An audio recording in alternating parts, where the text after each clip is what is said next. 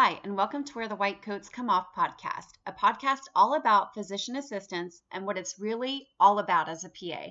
We are Katie and Beth, and thank you so much for joining us.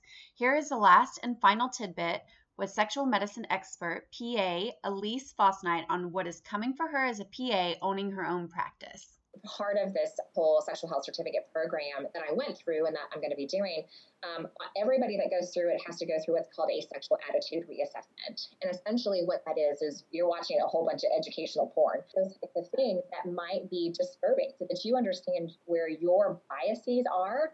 Right. So we, you know, we talk about pedophilia, we talk about bestiality, we talk about fat people having sex, right? Because, you know, those are the types of things too that we get culturally um, stereotyped into thinking that they're old, they don't have sex, they're fat and they don't have sex, or you know they're a mom and they don't have sex.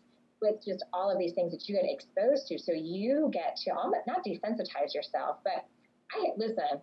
I have seen it all. I have heard it all, and nothing, nothing scares me as long as you're doing like that's you know one of the things too like as long as you're doing it safely and we can talk about it ahead of time then you know we are all we are all good, good to go.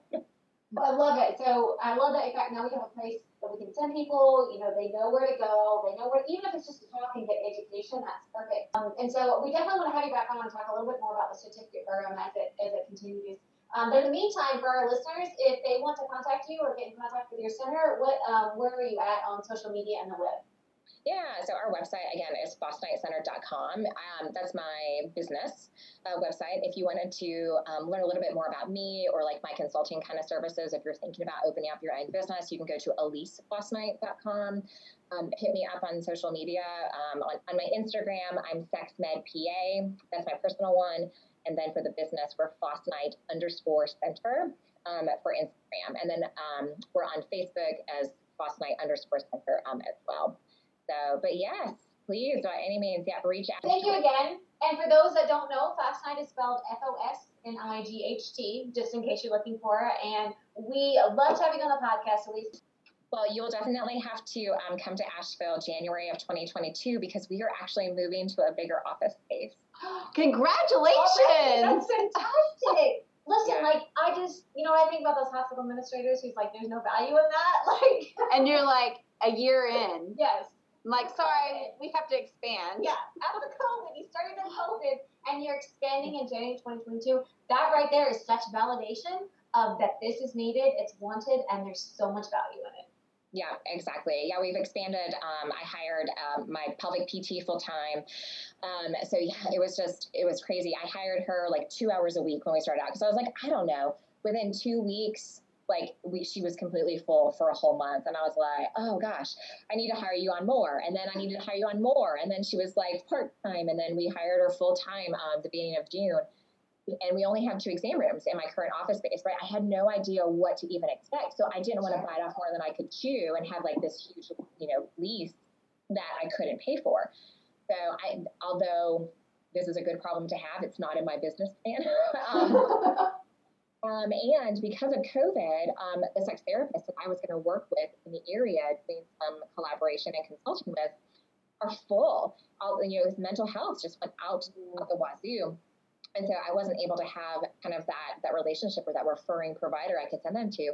And somebody again said to me, Elise, why don't you just hire your own? So I have hired two sex therapists now who are social workers, and so they need an office space, wow. and they're it out. We just hired them um, middle of March. One is halfway full, and the other one's a newbie. Um, he just kind of started out. Um, so we're just kind of slowly testing the waters, and he's about maybe about a quarter full. But yeah, I mean, we're just we're just rocking and rolling. So we, I need a bigger space for this, and I wanted a space that I, I'm not. I don't want to do this again in like two years, whatever. I'll just keep moving. Yep. So we've got a 1,200 square foot space now. We're moving to a 4,300 square foot space. Oh, wow, Elise. Oh my gosh, that's awesome. That's gonna be gorgeous.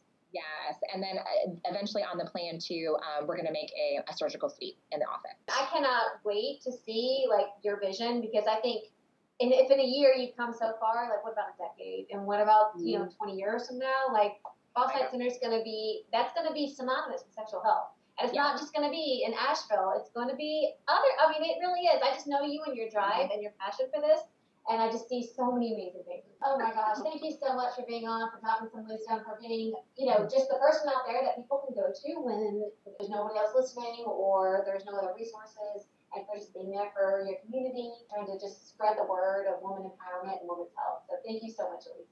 Oh, you are so welcome. I am so grateful. Thank you so much for having me. Thank you so much for listening. We are Pre PA Clinic and are here to help you get into PA school. If these episodes are helpful for you, we would be so grateful if you would subscribe to our podcast and leave us a review. Also, if you need help applying to PA school, check out the episode notes. The application to acceptance course is amazing and filled with all the tips and expert advice that we have learned in our years of working at PA programs, reviewing CASPA applications, choosing who to interview, interviewing, and deciding who to accept. We know what programs are looking for because we have sat on that side of the table for years. Don't waste another cycle. The course walks you through every step of applying to PA school, removes the overwhelm and confusion, and includes the interview course because if you follow our directions, you will land those interviews. It also includes the highly coveted PA program directory so you can apply to the right programs for your strengths. Applying to the wrong programs is one of the top mistakes pre PA students make and costs them valuable time and money. Check it out in the show notes. We are so excited for your future and are here to help you get into PA school and then survive PA school. Thanks for listening.